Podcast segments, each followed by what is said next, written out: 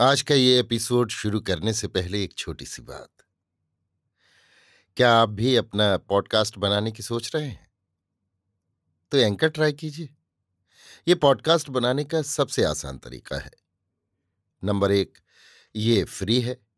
Number दो, इसमें कई सारे ऐसे टूल्स हैं जो आपको अपने फ़ोन और कंप्यूटर पर रिकॉर्ड और एडिट करने की फैसिलिटी देते हैं। नंबर तीन आप अपने पॉडकास्ट को डिस्ट्रीब्यूट भी कर सकते हैं, जिससे इसे स्पॉटिफाई और दूसरे प्लेटफॉर्म पर सुना जा सके। तो डाउनलोड कीजिए फ्री एंकर ऐप या विज़िट कीजिए एंकर डॉट एफ़ पर अपना पॉडकास्ट स्टार्ट करने के लिए। ये तो थी एक छोटी सी जानकारी, और अब शुरू करते हैं एपिसोड का सिलसिला। तो आज के एपिसोड में। लीजिए सुनिए आचार्य चतुर्सेन शास्त्री के लिखे उपन्यास वयम रक्षा मह का, अट्ठावनवा भाग यम जेवहा मेरी, यानी समीर गोस्वामी की आवाज़ में। लंका में यमजेवा नाम की एक कुटनी रहती थी। वो वृद्धा राक्षसी, सर्वहारी विद्या में बड़ी कुशल थी। वो कुट्टनी लंका में प्रसिद्ध थी। लंका की सब वैश्याओं की वो नानी थी। उस राक्षसी कुट्टनी का रूप भी बड़ा अद्भुत था। उसकी ठोड़ी मोटी थी। नाक चपटी और टेढ़ी थी। दांत बड़े बड़े बाहर को निकले हुए और छीदे थे। चमड़े के खाली थैले के समान लटके हुए स्तन, कंठ की उभरी हुई नसें उसके कदरूप को व्यक्त कर रही थी। धुला हुआ धवल वस्त्र पहने, विविध वशीकरण औषधियों के ताबीजों और रत्नों की माला पहने, उंगली में स्वर्ण की मुद्रिका और कटी में स्वर्ण मेखला धारण किए, आसंदी पर बैठी वो कुट्टनीयम जेवा अपनी पुत्री मदालसा को वैश्याधर्म सिखा रही थी। देख, तेरे ये चिकुर भर ऐसे हैं, जैसे भस्म होते हुए कामदेव का धूम रही वर्तिकाकार हो गया हो। कामीजनों को किंकर बनाने को यही यथेष्ट है। फिर ये मंदोल्लसित भ्रूयुगल और मंदस्मित अधर धीरों को भी अधीर करने वाले हैं। कामीजन तेरे स्वर्णकांत शरीर की कांति सुनकर ही विवल हो सकते हैं। देखने की तो बात ही क्या है, फिर तेरी ये रुचिर दंत पंक्ति अजिर विद्युद्दाम कांति को मात करती है। और पुरुषों के मन में मनमथ दाह वेदना उत्पन्न करती है। तेरा आलाप कोकिल की कुहुक को मात करता है, और तेरे इन मकर केतन निकेतन युगल स्तन कांतार में स्मर तस्कर का वास है। तेरे ये मृणाल परिकोमल युगल बाहु भला किसे मदन संकट में नहीं डाल सकते।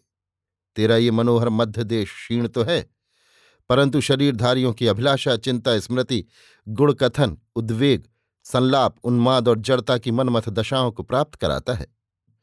संकल्प चाप यष्टि गुण शोभा धारणी। ये तेरी रोम राज़ी, तरुणों को कामशर पीड़ित करती है। तेरे ये सुवर्ण शिलातल, रमणीय प्रथुल जघन यतियों की समाधि का नाश करने वाले हैं। ऐसे ही मनोहारी तेरे रंभा स्तंभ से शीतल उरु युग, मदन ज्वर शांति की महौषध है। कनकलता के समान यौवन कल्पतरु, तेरे ये सुडौल जंघा युगल, भला किसे काम फल न देंगे। अनार और स्थल कमलनी के रंग को फीका करने वाले तेरे चरण युगल भला किसके मन को अलंकृत नहीं करते? अरे पुत्री, तेरे शरीर की शोभा का मूल्य पृथ्वी पर कहाँ है? परंतु ध्यान से सुन, धन से सबकी प्रतिष्ठा होती है, वैश्याओं की विशेष करके, परंतु प्रेम करने से धन नहीं मिल सकता। इससे वैश्या की बेटी को प्रेम के विष से दूर ही रहना चाहिए। संध्या के अंधकार के समान वैश्याओं का अनुराग दोष रूपी अंधकार को बढ़ाने वाला होता है। इससे वैश्या पुत्री को प्रेम का चतराई से अभिनय करना चाहिए, प्रेम नहीं करना चाहिए। वैश्या को चाहिए कि पुरुष के साथ अनुराग प्रकट कर उससे सब धन ले ले, फिर धन लेकर उसे निकाल दे और जो उसे फिर धन मिले तो उसे भी स्वीकार कर ले। मुनि के समान जो वैश्या बालक में, युवा में, वृद्ध में, रूपवान में तथा क्रूप में संभाव रखती है उसी को परमार्थ प्राप्त होता है। रावण का छोटा पुत्र अक्षय कुमार था। वो अभी किशोर वय का सुंदर, भावुक तरुण था और लीला विलास में रुचि रखता था। मदालसा पर वो आसक्त था। वो अभी वैश्याओं की प्रवृत्तियों को नहीं जानता था। लंका में यौवन के अंधी धनी तरुण किशोरों के धन और प्राणों को हरने वाली दो वस्तुओं का प्राबल्य था। एक वैश्यालय, दूसरे द्यूतालय। इसलिए लंका के श्रेष्ठ चतुर नागरिक राक्षस वेद विद्या अश्व विद्या शस्त्र विद्या और रत्न विद्याओं के साथ अक्ष विद्या और मोहनी विद्याएँ भी सीखते थे। परंतु अक्षय कुमार अभी निपट बालक ही था। एक बार वाटिका में उसकी मदालसा से देखा देखी हो गई थी। सौविदों के द्वारा तीन वर्ष तक उसने उसकी आराधना की। तब कहीं उसने उसे आने की स्वीकृति दी। एक दिन विहार करते हुए वो मदालसा का अपने मित्र और मंत्री प्रहस्त्र पुत्र जम्बूमाली से वर्णन करने लगा। अरे मित्र, उसका भ्रूभंग, इसमें तो और कटाक्षपात, मृदु वक्र मनोहारी अंगहार, आलाप और अभिगमन, प्रत्येक में कुसमायुद्ध का वास है। अरे, जैसे तिल तिल सब रत्नों के संग्रह का समावेश करके पितामह ब्रह्मा ने सुंदोप सुंद के नाश के लिए तुलोत्तमा अप्सरा की सृष्टि की थी। उसी भांति उस दुष्ट बूढ़े ब्रह्मा ने इस लंका में सब रक्ष तरुणों का नाश करने के लिए ये मदाल सरची है। उसकी मृग शावक जैसी तरला विलोला चाक्षुषी, फूलों से गुथी हुई सुदीर्घ वेणी, प्राणियों को कामोचित फल देने वाली है। उसके चंद्र तिलक शोभित ललाट और दुर्लभ रक्तोल पद कोकनत मुख श्री अवर्ण है। उसका आताम्र मधुमत अधरोष्ट का अमृतपान पुण्यशेष जन ही कर सकते हैं। आहा, घूर्णित लोचन अनुरागाक्रांत कमल दिति वो मुग्धवदन सुधा सदन ही है। उसका कृष्णतंतु नलिनी के समान शीतल कोमल है और उस पर प्रफुल्ल मुख कमल खिला है। मैं भ्रमर उसका मकरंद पान करना चाहता हूँ। उसके नितंब सौंदर्य को देखकर तो तपस्वी भी तुरंत उत्कंठित हो उठेंगे। वो सुवदना, प्रहर्षणी, तनुमध्या, मृदुभाषणी, स्त्रग्धरा देखने वालों को आश्चर्य विमूढ़ कर देती है। वो जब पलक झुकाकर प्रेमर्दाकुल परांगमुखी हो, दृष्टि मात्र से ही हृदगत भावों को व्यक्त करती है, तब तो दर्शान शरशेप से गलित कामवृद्ध भी उज्जीवित काम हो जाते हैं। फिर मेरे जैसे श्रृंगार स्निग्ध तरुण की क्या कथा? उसके दिव्य रूप पर यौवन छाया ही है। फिर जब वो अंग और लीला के श्रृंगार अनुभवों से उद्दीप्त होता है, तब मुनियों का मन भी मुग्ध हो जाता है। अरे तारुण्य के निर्झर झरने के अमृत से उसकी देह श्री सिंचित हुई तो नवीन यौवन की लीला कलाओं की पौध फूट उठी। फिर उन्हीं तरुओं की शीतल छाया में सोता हुआ कंदर्प अकस्मात जाग उठा। हाय हाय, वो अब जगत जय करना चाहता है। विधाता ने उसे लावण्य ही के कणों से बनाया है। उसके कुछ युगल निर्बाध उन्नत होकर जन जन को पीड़ित करते हैं। क्यों भाई, ये कैसा चमत्कार है? ये कामदेव स्मरण मात्र से तो उसकी उत्पत्ति है। फूलों के उसके बाण हैं, अबला स्त्री का उसे बल है। फिर भी वो व्यंग, अनंग, आबाल वृद्ध सभी का घात करता है। उसके आकरणांतरगामी नील नेत्र तो ऐसे शोभायमान है, जैसे उसने कानों में कमल का श्रृंगार किया हो। लंका की सब स्त्रियाँ तो उसकी अतुल्यता में और पुरुष भोग विरह में सूखते जा रहे हैं। बस, शंड ही मज़े में है। उस कामनी की क्षीण कटी आभरण भार नहीं सह सकती थी। इसलिए विधाता ने उसे रोम रज़ी के नैसर्गिक आकर्षण से सज्जित किया है।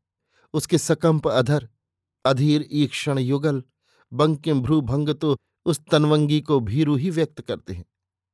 पर फिर भी उसने राक्षस भटों से भरी पूरी इस समूची लंका को जीत लिया है।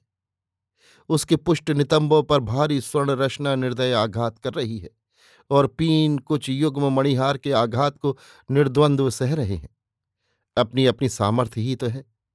परंतु ये जो मृणाल मृदु भुजवल्लरियों में वजनी स्वर्ण वलय पहना दिए गए हैं, ये तो अनर्थ ही है।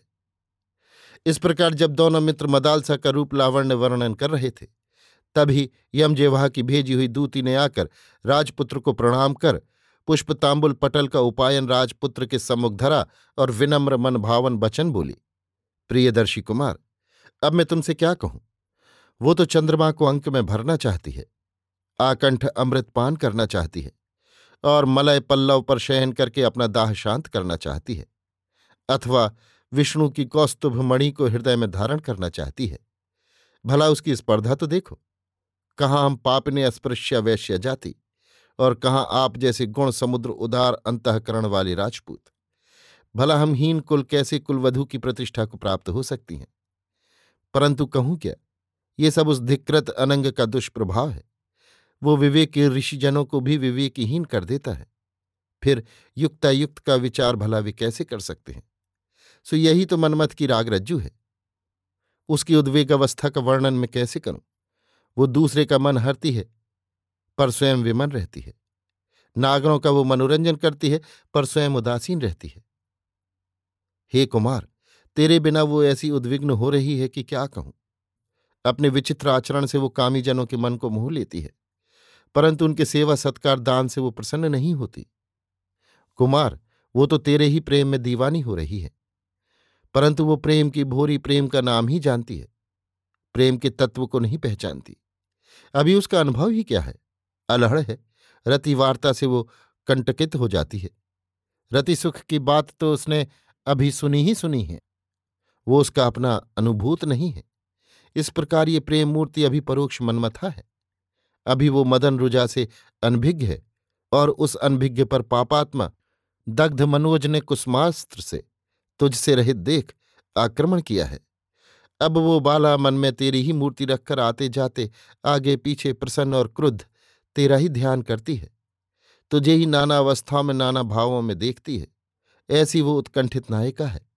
हे राजकुमार, तू कांत है, हृदय है, रच्य है, सुगम है, सुखद है, मनोहर है, रमण है, इष्ट है, स्वामी है, दायिता का प्राणदाता, केलीकरण निपुण है। सो हे राजपुत्र, तू उस प्रिया के निकट चल। अब झूठ मूठ का विलंब क्यों? अरे वो दर्पण में अपना मुख भी नहीं देखती, न चंद्र दर्शन करती है। इससे उसे अनुताप होता है। वो सोती है तो अपनी मृणाल भुजाओं को इधर उधर पटकती रहती है। वो प्रकट उदासीन है, पर भीतर से अनुरक्त है। मैं कहती हूँ, अरे मूर्खा, वही तो तू है। वही वो विदग्ध जन मंडितपुरी लंका है। वही कुसमायुद्ध है। फिर ये नया विरह संताप तुझे कैसे उत्पन्न हुआ? उस विरह पीड़िता के कपोल पांडुर होकर और भी मनोहारी हो गए हैं सो इसमें आश्चर्य क्या? मनमत विकार तो सहज सौंदर्य को निखारता ही है। नए कमल पत्रों की शैया पर उसका कृष और दुर्निरीक्ष पांडु शरीर ऐसा शोभायमान हो रहा है, जैसा संध्या के धूमिल प्रकाश में विकसित द्वितीय की क्षीण चंद्रकला।